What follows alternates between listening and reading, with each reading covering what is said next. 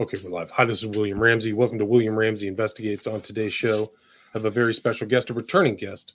His name is Ken Griffith. We talked back in late December about really a fascinating inquiry he had into what he believes is the candidate site for Noah's Ark, altar and tomb, different place uh, in kind of central Turkey, north west of Iraq. Uh, but uh, you can go back and listen to that. But we were talking, and he uh, said that he has a lot of information about transhumanism. So I just followed up with him. And the title of our discussion today is going to be titled The Transhumanist Agenda. I've done some other shows, one with Ken and me, kind of on the subject, but I think that it's very important. Ken has a kind of his own take, I think a very interesting take, but he can talk more about that. So Ken Griffin, well, Griffith, welcome back to the show. Thanks for coming back on. Yeah, great to see you again, William. Okay. For people may not have heard our last uh, our last discussion. Can you kind of talk about your research background? You're on academia, and you kind of covered a lot. You've looked into a lot of kind of different subjects, but maybe you can talk about your background, academic background, and what led you into your interest in transhumanism. Well, I'm mainly a reader. Uh, I went to Virginia Tech, but my background is actually more in uh, biological sciences. Um, but I'm interested in ancient history. I've done a lot of research on ancient history and philosophy. And the uh, things that are going on in the last few decades with regards to transhumanism, I've noticed some parallels to things that went on in, in ancient history.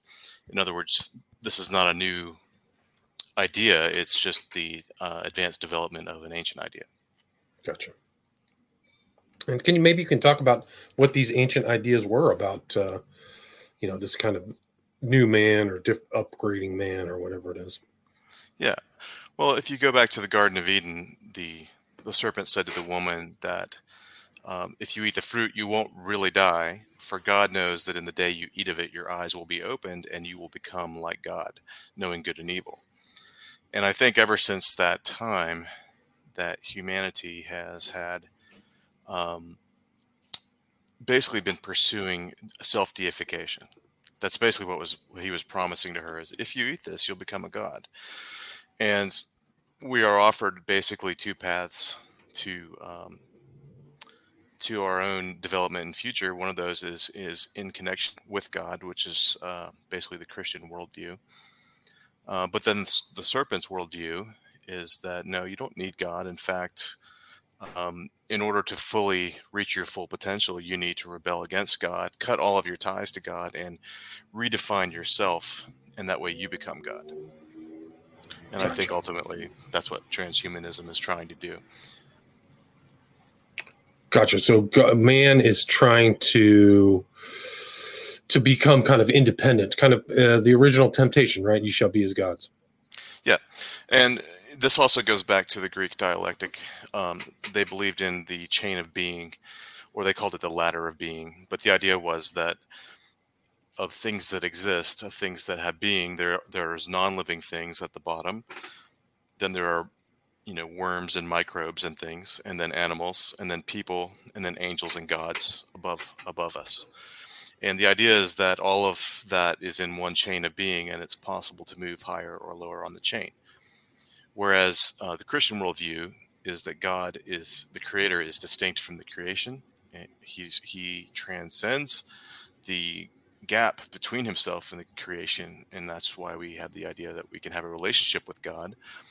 But um, the idea that a human could ever become god is impossible in the christian worldview. But in the um, the ancient greek worldview evolution is the expression of the chain of being that you that that mankind or other beings could advance and become more godlike. Um, and if you look at uh, the doctrine of transhumanism, they actually self consciously view it as um, continued human evolution. Um, so, to quote Max More, who is one of the, the luminaries of this movement from 1990, he says, Transhumanism is a class of philosophies of life that seek the continuation and acceleration of the evolution of intelligent life beyond its currently human form and human limitations by means of science and technology guided by life promoting principles and values.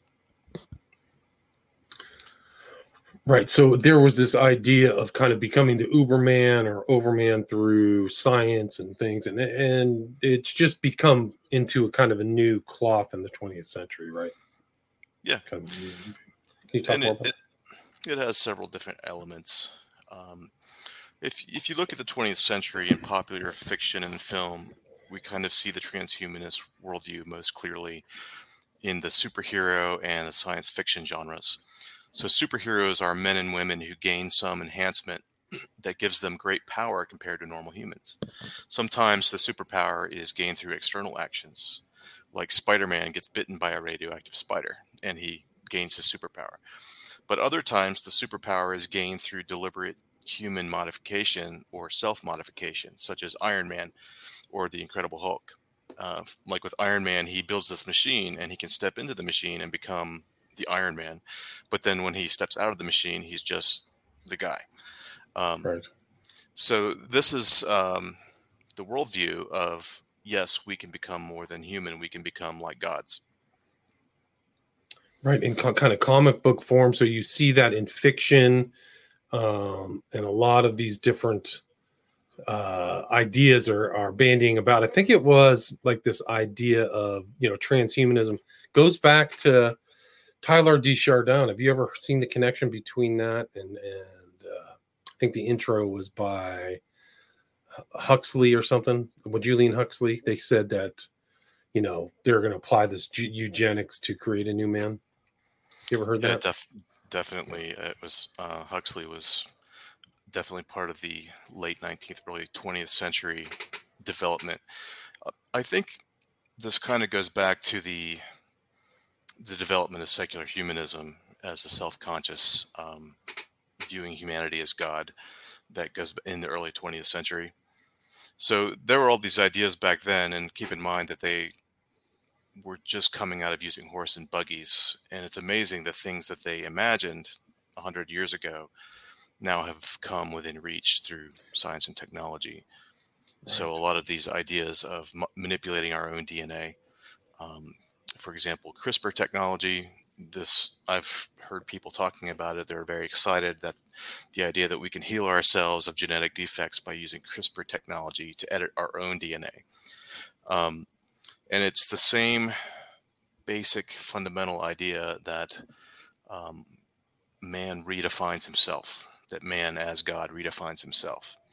Um, so if I don't like the the DNA I was given, if I don't like that I have an X and a Y chromosome, I can edit myself, or that humanity as as a whole can edit ourselves.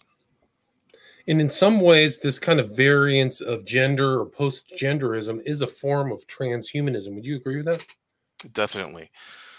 So when we're born, male or female, nobody ever asked our opinion about it, um, and for, for that matter, no one asked for our permission for to bring us into the world. And I think that um, the LGBTQ movement is a subset of transhumanism in which individuals are rejecting the sexual roles that were assigned to them by the creator at birth, and they seek to change both their behavior and their bodies in some cases using a range of tools from plastic surgery, prosthetics, and to even theoretically DNA editing. So Right. The the fundamental, um, I guess, human impulse that's going on there is saying it's not fair that someone else made a decision without asking me. Therefore, I'm going to change it. Right. So it goes back to exactly that intro that you can change what you want.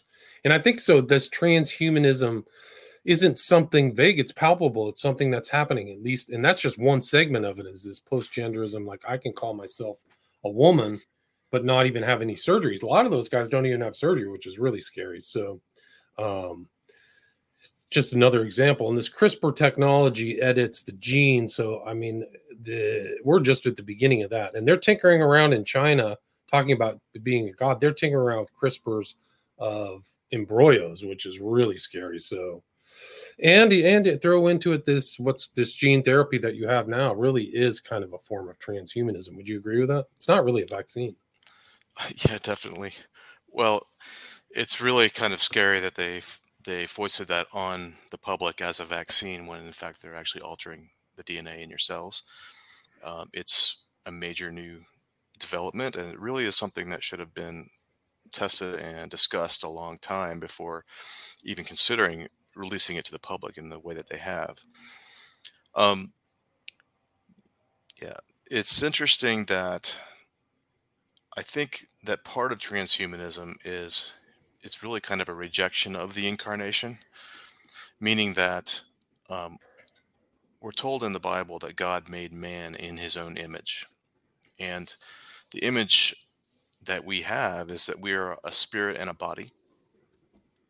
And you know the creatures that are above us, angelic beings, they supposedly are spirits without corporal bodies, and the the animals which are below us are have bodies but don't have intelligent spirits, and so humanity is in some way unique in having being at the intersection of those two, and um, it seems to me that transhumanism is in part a rejection of the image of God because it's a desire to get away from the creator as because if if I create something I own it.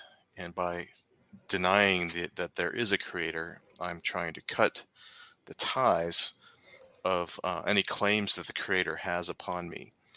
And therefore creator's image. And since we're made in the creator's image there, that impulse is going to have a logical conclusion of trying to mutilate that image or deface it. And or ultimately to change it and erase it.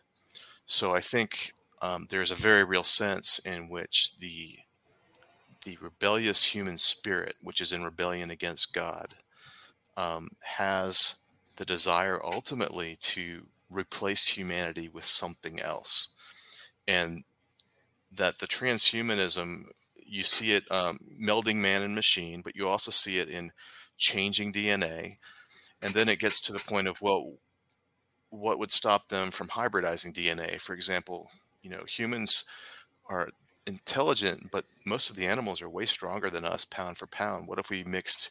What if we created a breed of people that were a hybrid using ape DNA, you know, with mostly human.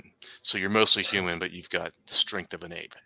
Um, well, once you open that door, it just opens up a whole can of worms um, to where people could go with it. Right. They're no longer human. That's the island of Dr. Moreau, H.G. Wells type stuff right there. So he's kind of somebody will probably tinker around with that at some point, which really people is on the horizon, right? I mean, in some one of these countries without proper legal oversight or something. Oh, it's definitely already being done. Um, for example, some of the animal testing they they take the scalps from aborted fetuses and sew them on into mice. Um, so, and that's not even doing DNA mixing, but they are doing things where they're, in the name of medical testing, they're creating hybrids that are basically what you would call a chimera where you have either a plant or an animal that whose DNA has been mixed together with human DNA. And obviously once you start down that road, the question is where are the limits? If you if you if you cross the threshold, then you're into a whole new world of corrupting the human genome. Right, corrupting the image. I think that's a, a book by Tom Douglas Doug Hamp. I think wrote a book like that where it's the same type of thing from a Christian perspective that you're really tinkering around with things that are very bad. I mean, let, let me quote this. This is from Julian Huxley, Introduction to Teilhard de Chardin. Both very influential in many ways, but Huxley particularly says, quote, up till now, human life has generally been, as Hobbes described it, nasty, brutish, and short. The great majority of human beings have been afflicted with misery. We can justifiably hold the belief that these lands of possibility exist and that the present limitations and miserable frustrations of our existence could be in large measure surmounted. The human species can, if it wishes, transcend itself, not just sporadically, an individual here in one way, an individual there in another way, but in its entirety as humanity. Really incredible statement. Yeah, yeah, and and truly, the objective is deity, deification. The goal is to become more powerful, to become godlike. Now, the interesting thing is that we, since we are made in the image of God, we already do have amazing powers. It's interesting that in the Tower of Babel passage in Genesis chapter, I think it's 10 and 11, um, God says if they are trying to do this, they can do anything they set their mind to do. So there's a recognition from the creator himself saying that if humanity is unif- unif- united against God, there is almost nothing that we couldn't achieve. And so he confused our languages to put a barrier there to make it harder to do that. We also have a limitation put on us in the form of uh, our lifespan. You know, there was the original curse of death in the Garden of Eden, and then after the flood, a, a, a limitation of the human lifespan. And a huge part of the transhumanist agenda is to overcome death. So we see a lot of research going into extending human longevity, um, and the theory that we could we could uh, figure out why our bodies self-destruct and fix it so that we could effectively live forever. And the interesting thing is that Christianity offers us both the hope of that eternally through the resurrection of the dead, but it also offers that um, it suggests in the Bible that um, as the gospel permeates the world, that the lifespans will get longer. And I think Isaiah says that uh, even a child, someone who dies at 100 would be considered but a child. So there is a promise from God that He will extend our lifespans again if we as if we as a um, humanity are faithful but the transhumanist agenda is to achieve that, to just take it by our own strength. To effectively, um, we will fix ourselves. We will overcome this curse through technology, gene editing, or whatever it is that we have to do. Right. And I think Methuselah, I in the very beginning of the Old Testament, these guys were living very long. Noah had a lifespan of many, many centuries, and Methuselah was what, 800 years? So, yeah yeah, so the human beings, at least in the biblical record, were some people lived very long lives. Yeah, and theoretically, I suspect that was due to a change in the environment. Um, there's only one environmental factor that's almost the same everywhere on Earth, and that's the atmosphere. I suspect that before the flood, the gas mix probably had higher oxygen. Um, hmm. Studies of gas bubbles found in amber suggests that the ancient atmosphere had about 40% oxygen, whereas today it has 21, 21%. So it may hmm. be that um, changing the gas mix actually allow humans to live longer, but that's a lot harder to do than it sounds. And again, it's the question of are we going to allow the creator to do that for us, or do we just reach out and take hold of it and try to overcome um, the, the limitation that was placed upon us for our own good to keep us from doing extreme evil. Right. And it's interesting. And I mean, these people today, like some of these elites, Silicon Valley elites, they're involved heavily in transhumanism. Can you talk about some examples of that? Uh, one of the clearest examples would be in terms of longevity. Um, Peter Thiel was discussing and I think funding research on using blood transfusions from children to extend lifespan because some of their findings were that if they took blood from children under the age of 12 and they infused them into elderly people that it it had rejuvenating effects on them. And that's kind of creepy. There's you can just see a potential genre of various um, the wicked witch evil witch kind of yeah vampire scenarios. Um, but that's literally something that is in the last 20 years. Um, right. In the other, the other area would be, um, let's see here. Well, here's another one. I can give you an example. Elon Musk is putting that uh, thing in people's brains, and I think some of the animals he put it into died.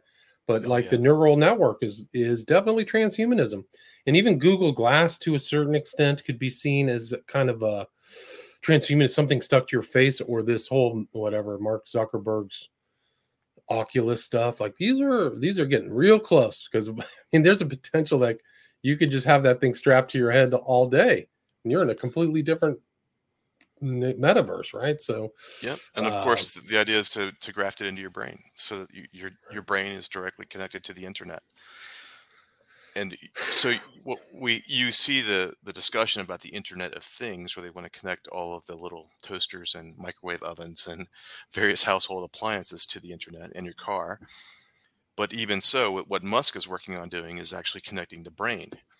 And if they can connect your brain to the internet, well, that might give people a lot of power,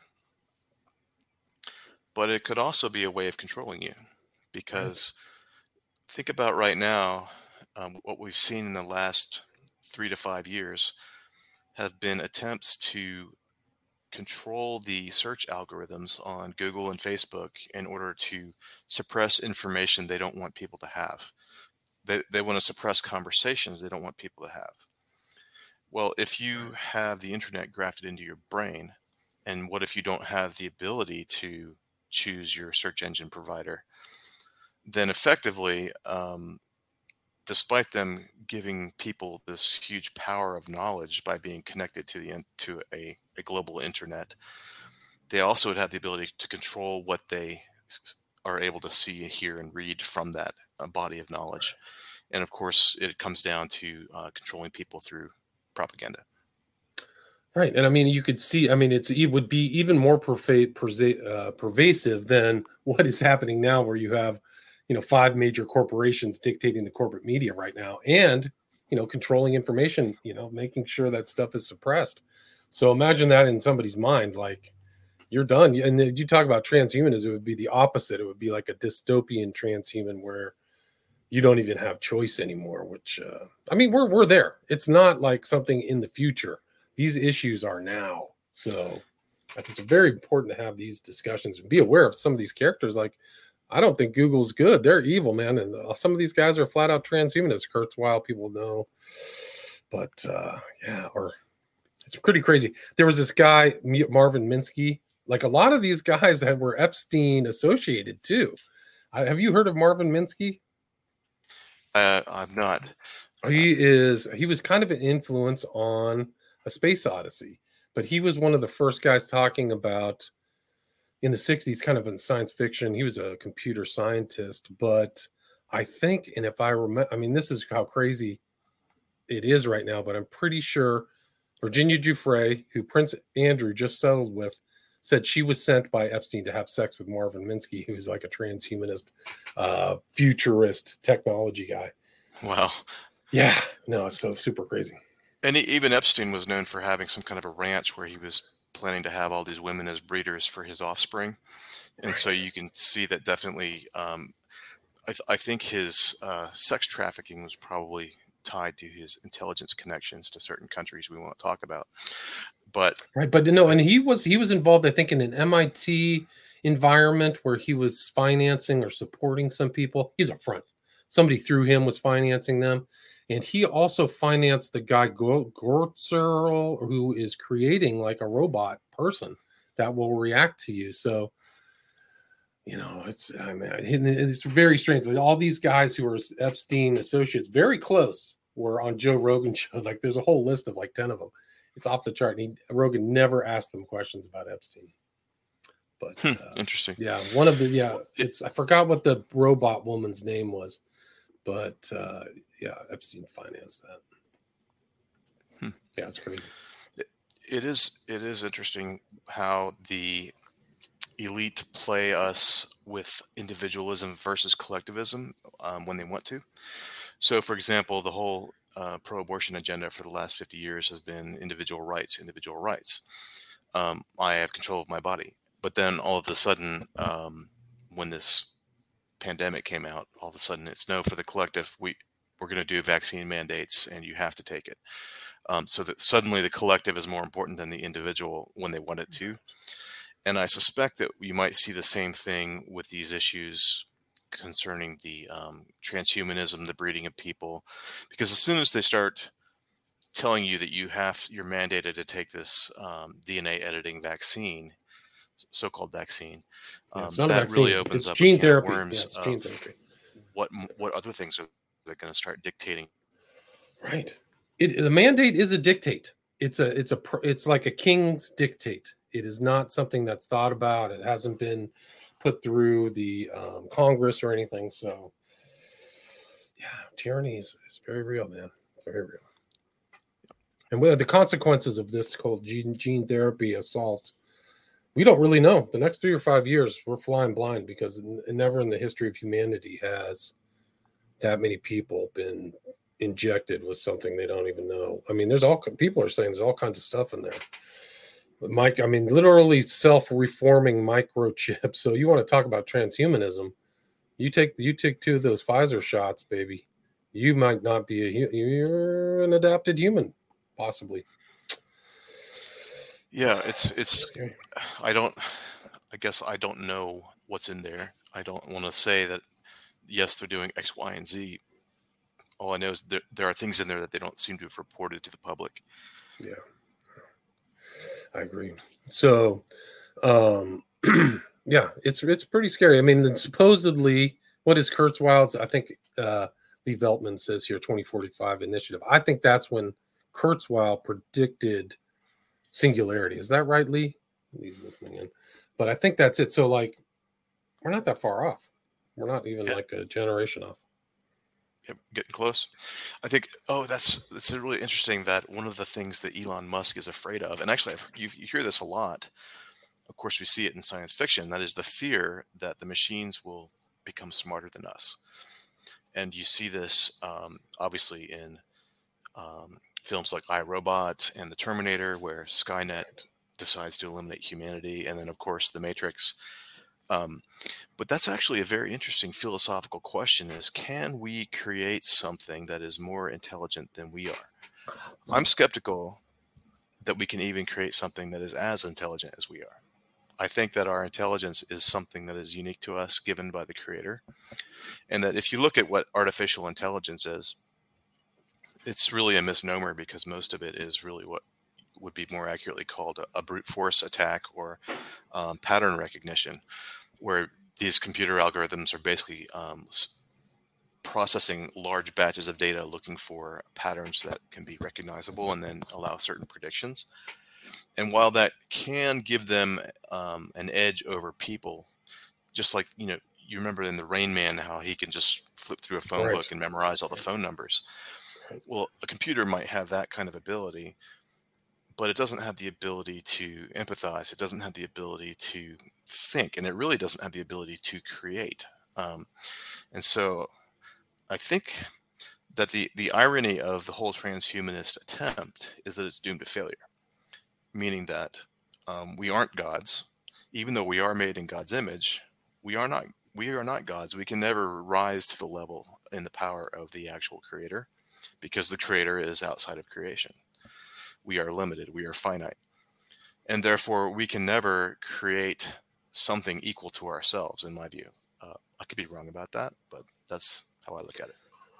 I agree. I mean, and they've had trouble trying to get these computers to think because human thinking is so curious. Like they've done Deep Blue, they can put it in front of a chessboard, but there's still not that human thought of perception and there's so many it just shows how complex human beings are that we're super complex.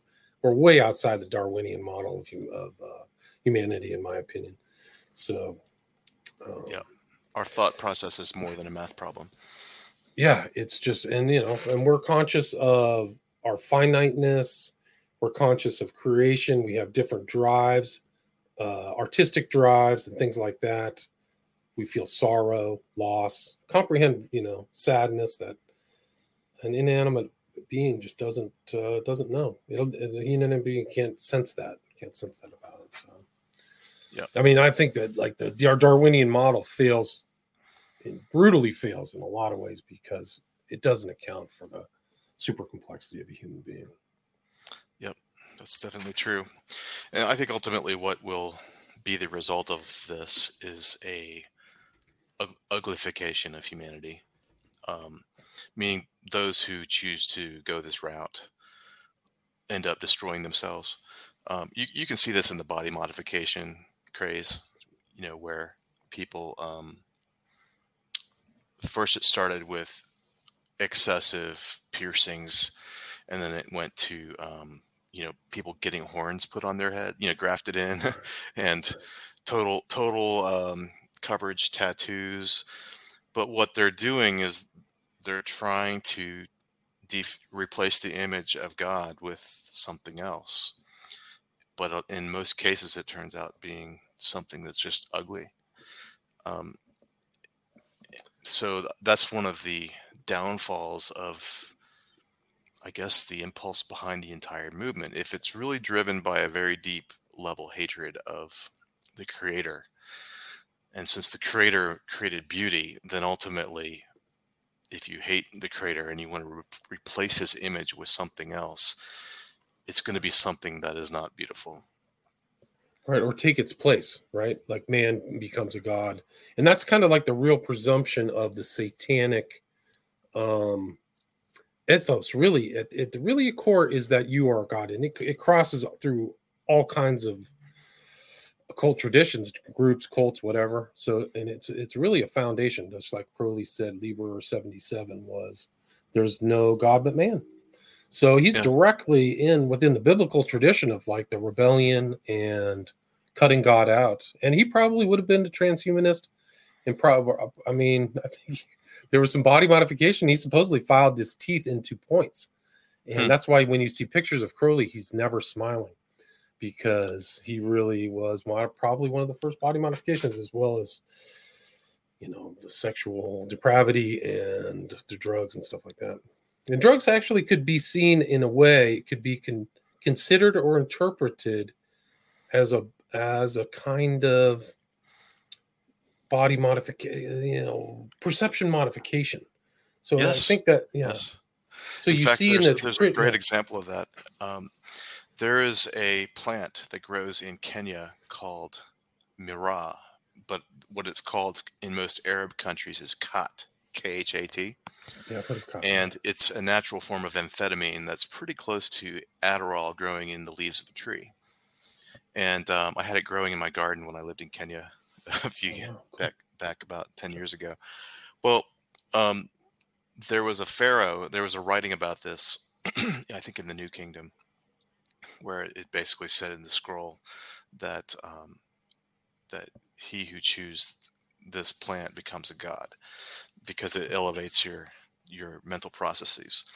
And um, of course, I I considered that um, it was legal in Kenya, and since it was growing in my garden, I actually chewed it a few times.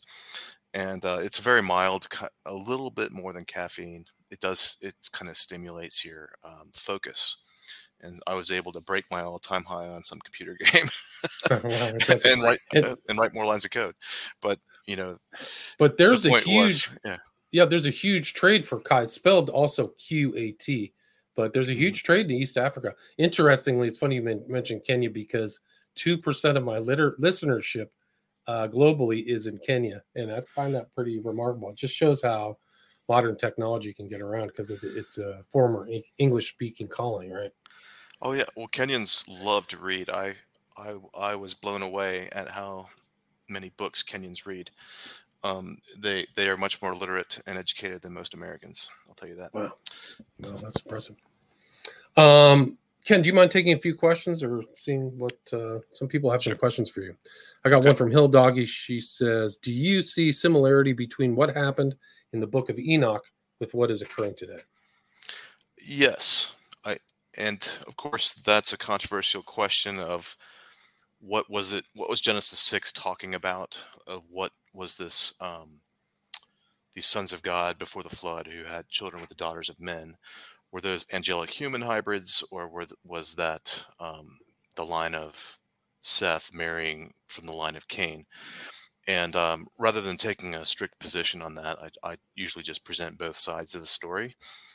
But I think that we are given a message that if you think about what Satan does, his instinct is whatever God said, do the opposite.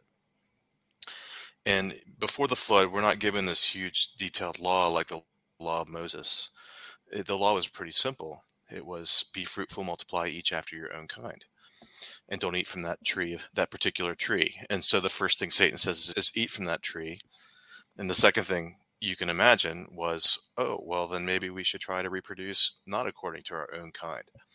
So I would not be at all surprised to learn that part of the the crimes that led to the flood was the corruption of the genome of all creatures, of, of deliberately mixing uh, genetics. uh, creating chimeras and hybrids. And um, it seems to me that now that we've discovered DNA, we've crossed this threshold, and it's very possible that we might see a, repeat of those that same kind of thing. And we we definitely do see this going on in labs right now. And unless unless there's a huge moral outrage and says no, this has to be stopped, this must be made illegal, then I think we can presume that they that they are going to go that way. Right. I mean, there's all kinds of crazy biolabs and stuff like that. That, I mean, they've made chimeras already. Like they've made what uh, pigs that can spew out, you know, spider webs and all kinds of crazy stuff. So. Do you remember that Jessica Alba TV show? I think it was called Dark Angel or something like that back in the familiar, yeah. back in the early 2000s, where she's she's basically uh, a bunch of kids who were part of this government program that they hybridized humans with animal DNA. So she was like part cat, and, but there are oh, other ones that were part dog and stuff. But it's that same. The idea was in the pursuit of power, in the pursuit of super soldiers, that the government would try breeding programs. And of course, we know that the Nazis did that, and so it shouldn't surprise us if that is also uh, happening behind closed doors and secret bases. It would not be at all surprising if they're doing that. The Nazis had very that rebellious anti-biblical worldview on so many things that they almost like checked all the boxes about how evil you could be. Rebellious man is god you can be as gods um, and they were extremely occult. They loved the occult. yeah, yeah. crazy stuff. Um, illustrate life asks has the author looked into the max planck institute regarding the editing of insects and plants to be released in the environment to vaccinate people covertly? With no consent I have not read the particular paper by the Max Planck Institute, but I am familiar both with, um, like, for example, Bill Gates, the Gates Foundation has been promoting the release of mosquitoes with some kind of a terminator gene, male mosquitoes that would cause uh, infertile offspring as a way of controlling malaria in Africa, and that they've been running some tests on that kind of thing. And you see the same kind of impulse with Monsanto um, they spend a lot of money developing more productive uh, breeds of uh, fruits and plants. But then they want to make sure that the farmers have to buy the seeds from them every year. So they came up with this terminator gene that causes effectively their seeds will grow a plant for one generation, but then it can't have any fertile offspring. So you've got to buy seeds from them. The problem is once you have inserted this terminator gene into those plants, well, they're growing in farmers' fields, and when they flower, their pollen is going out into the basically the, the environment, and the, that terminator gene could spread and get into other uh, wild plants or other domestic plants, basically corrupting other lines of of heirloom seeds and things like that. So um, yes, it's it's a problem, and the question also there's a huge philosophical question there of God told us to take dominion over the earth, over the animals and the plants. And part of that dominion is breeding. So we see in the Bible Jacob he's he did some kind of selective breeding on sheep in order to get them to breed more of the ones that he was allowed to keep, which was the speckled and colored ones, I think. Hmm. But the point being that, um, of course, breeding animals is part, something that is legitimate and something that we are actually instructed to do by the word of God, by our the commission from our creator to live here on earth and, and basically be the gardener. But then there is a point at which we can cross the threshold and we're doing we are actually now doing destructive things. And i think that it's encapsulated in the original um, dominion mandate in genesis. He said each reproduce after your own kind. So if we as humans trying to basically produce more productive animals and plants. If we start taking um, genetic strains and splicing DNA from other from different kinds, then we're crossing over that barrier, and we are, we are effectively um, violating the Dominion mandate by corrupting the the genome that God's given us to work with. Gotcha. You buy that? I do. I do. I think, but it's an important thing. Like how what's what's a balancing test? Which is it? Dominion or changing the image? You know, like are you doing it obediently or rebelliously. I think it comes the obedience and rebellion is very important. Um, very important to at least think about. Lee Veltman asks, "What does Ken think about predictive programming and social engineering? How does that play into this whole transhumanism situation?" Um, predict obviously predictive programming. What you've got going on there is, um, okay. Well, social engineering is where you've got they want to use AI to control what you see. Um, for example, posts that you see on social media or on Google or on the news, in order to manipulate you into the some something that they want you to do. It may be that manipulate you into hating President Trump or manipulate, you know, there could be a number of different objectives that they have. Um, whereas predictive programming is, as I understand it, um, where we see things in media that predict things that then happen and they prepare us to accept the, uh, the, the narrative when the thing actually happens. An example of that would be um, there was a lot of uh, movies, of action movies about terrorists in the 1990s, um, including ones where they blew up cities or they um, tried to build a nuclear bomb to blow up a city. And then when we had the 9 11 attacks, that in hindsight look very suspicious, um, have, have looked suspicious to a lot of people. The public had been prepared to accept this narrative that, oh, these, these uh, these Muslims came and took a flight class and hijacked planes and flew them into buildings. So there's definitely an element where predictive programming prepares the population to receive um, a false message, but it's not quite the same as transhumanism because predictive programming is essentially takes a human to write the story to, to put the story into your mind so that later when they actually do what they want to do that you're already ready to believe the story that they want you to believe. You see the difference there? Yes. Yeah, gotcha. Um, let's see. I'm trying to. There's a question Hill Doggy asked from Gattaca, the movie. I think that's about genetics too. It's uh around Gattaca movie. There was a large moral outrage and laws were passed. Do you blame the current lack of outrage with the infiltration of churches? Do you have any thoughts on that? That's definitely a factor. Um, if you look at the the 20th century, the religion changed from church to sports, Olympics, and actually the Greek religion was very much tied up in the Olympics um, back in you know uh, 2,700 years ago. Um, so I think I think that obviously uh, churches have been corrupted mainly through the universities and seminaries because most churches send their pastors to be trained in seminary. And so if you can control the seminary, you effectively can control most of the churches if you have a long term view. And I, I, definitely think there's evidence that um, a lot of effort has been put into that. But yeah, the moral, the, the missing moral outrage, I think is largely because everyone's kind of just hypnotized.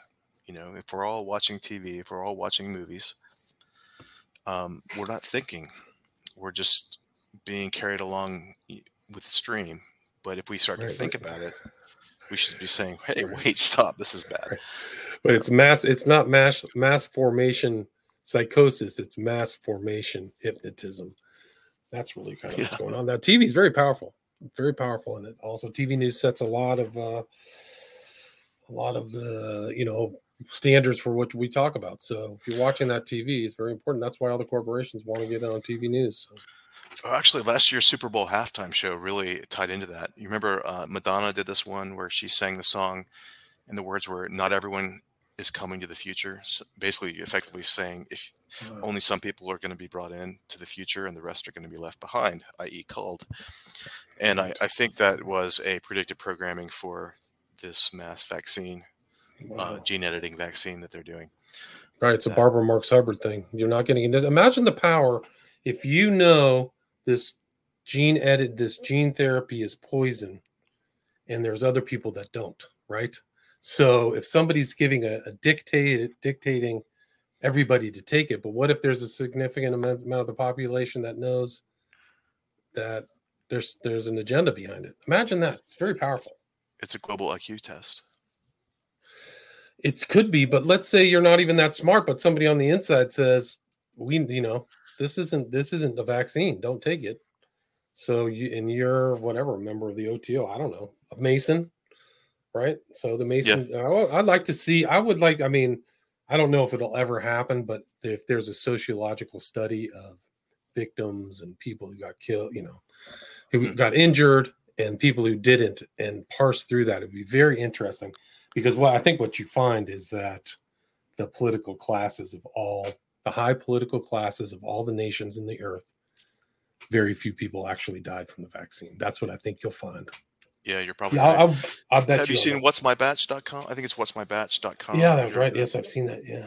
So the idea that it. they, and I'm not going to speculate too much on that, but the idea that that there is proof that these vaccines are not uniform that there they're are not vaccines batches. yeah. Yeah, yeah. that these yeah. gene gene therapy shots are not uniform but that different people are getting very different things suggests that there's definitely a social engineering um, yeah. It's a it's a somebody called it an experiment within an experiment. I think it was michael yeadon was the guy who did the, the statistical analysis and said that there's there's pooling around. You should not have pooling in any of these damn whatever happens to people, the injuries. You should not have pooling along geographical lines or date lines, and that's what he found. And it's like whoa, which is a whole, and that that takes it from negligence to intention, which in the law is crucial. I mean, we, this is a whole nother story, but kind of is kind of comes into transhumanism. I mean, believe it or not kind of does well, a little it's, bit. It's interesting. I, I identified this as a vulnerability about 10 years ago. I didn't write about it, but a long time ago when I was in the army, I had to go to a, um, a course. I was my I was the battalion nuclear biological chemical defense officer. It was an infantry battalion, and they would send they would send a lieutenant to this special school, which, as I recall, took about six months, where you um, learn a lot about nuclear, biological, chemical weapons and how to defend your battalion from it. Meaning, basically, what are the what are the um, decontamination methods and how to avoid the fallout and all that stuff. Um, so it it wasn't high level by any means, but what was really interesting to me was learning that. Um, of the of those three, biological weapons had been the big had been the dud. Um, hmm. they had never been successful um, because it's so hard to make something that's contagious that can survive in the air because sunlight just kills um, airborne pathogens. Everything viruses, yeah, everything. Yeah. yeah, but the the pathogens that are airborne, they have this massive protein coat, like a like a shell, an armor shell, to protect them from dehydration and ultraviolet. But that makes it really easy for your body's immune system to tag them. And so, even though respiratory viruses are super contagious, it, they also tend to have a very low mortality rate unless you're malnourished. Uh, malnourished populations are the exception. So um, it had occurred to me even back then that the only way to spread a highly deadly disease through the population would be through an injection, and that's why we see the worst um, diseases are spread through sharing sharing needles, um, through sexual contact and through uh, blood sucking insects, all, all of which are basically giving you a blood to blood transmission vector. So, with the vaccines, we have uh, over the past 80 years trained the populations of most countries in the world to go to this doctor and nurse who are people who care about you and and want you to be healthy and want to help you to get the shot that's going to protect you or make you better.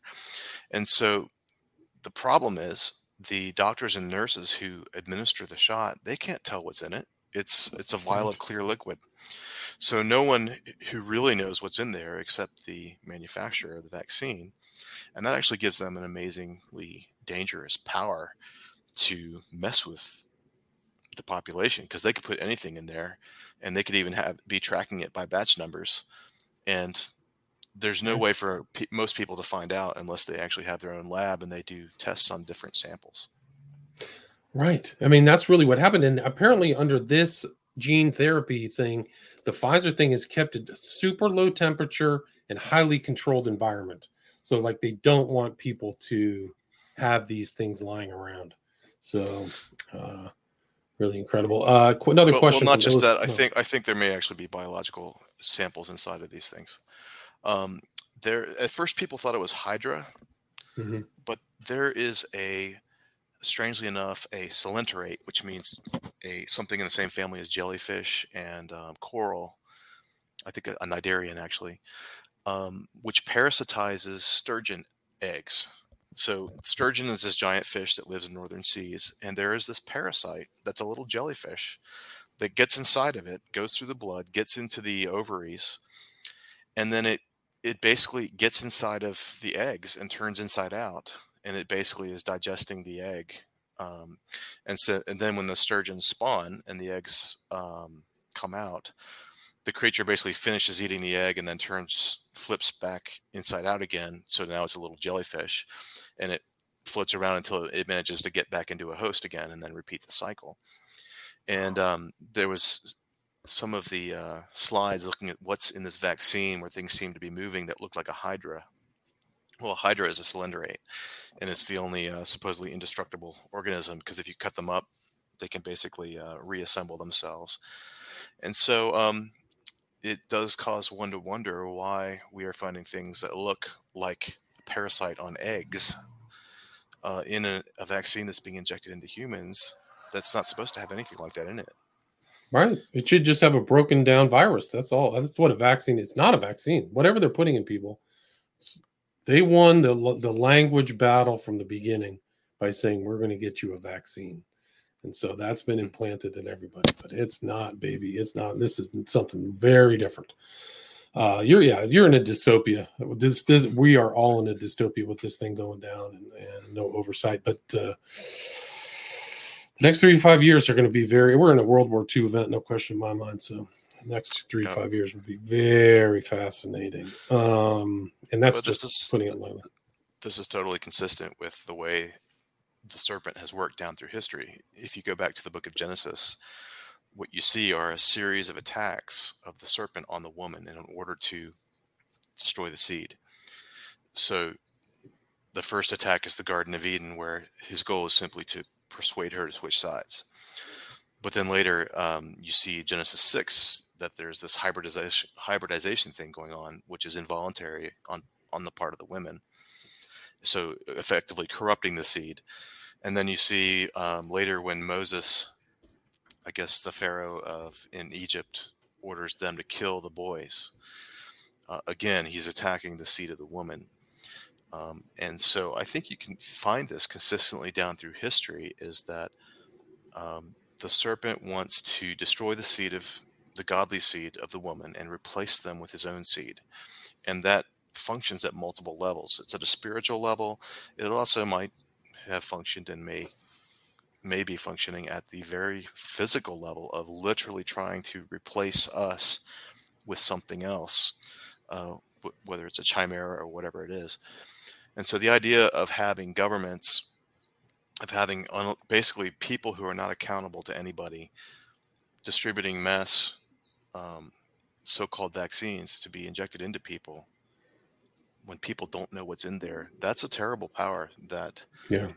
a, a lot of evil could be done however i'm not i'm not despondent um, it's interesting that when we had the black death back in the 1600s even it killed almost a third to a half of europe in some of the waves but it, it did not kill all. And i think that the human species that god has designed us to be amazingly resilient and there probably isn't a disease that could kill all of us. Um, there will always be a remnant that survives, and so um, I think we just need to dig in and try to educate people as best we can, and uh, re- resist. You know, don't uh, educate ourselves. Don't be deceived, um, and basically try to keep your blood pure and keep your offspring pure. Yeah. No, that's a great idea. I was just going to ask you the solutions, but uh, is there anything you'd like to add, Ken? I feel like we've kind of gone through a lot of those themes. You did an excellent job of explicating a lot of those things. Is there anything you'd like to add or anything I missed before we wrap it up? Uh, not really. Thanks. Do thanks you- very much. Well, thanks for coming back. It's great to talk with you. Super informative and know so much. Um, where's the best place if people want to reach out to you or see your work? or get in touch with you through social media, do you have uh, anything you'd like to share? If you if you look me up on academia.edu, Ken Griffith, Kenneth Griffith, actually, um, you can contact me there. And I'll put the uh, links to the Academia EDU website. You can check out his work there. So it'll be in the show notes. But uh, again, researcher Ken Griffith. Also, you can go back and look at, into his inquiries into uh, where Noah's Ark could be in Turkey. That was uh, recorded in December 2021. But again, today it was Ken Griffith discussing the transhumanist agenda. Thanks so much for your time. Thank you. Bye. All right, take care. Bye bye. Stay there.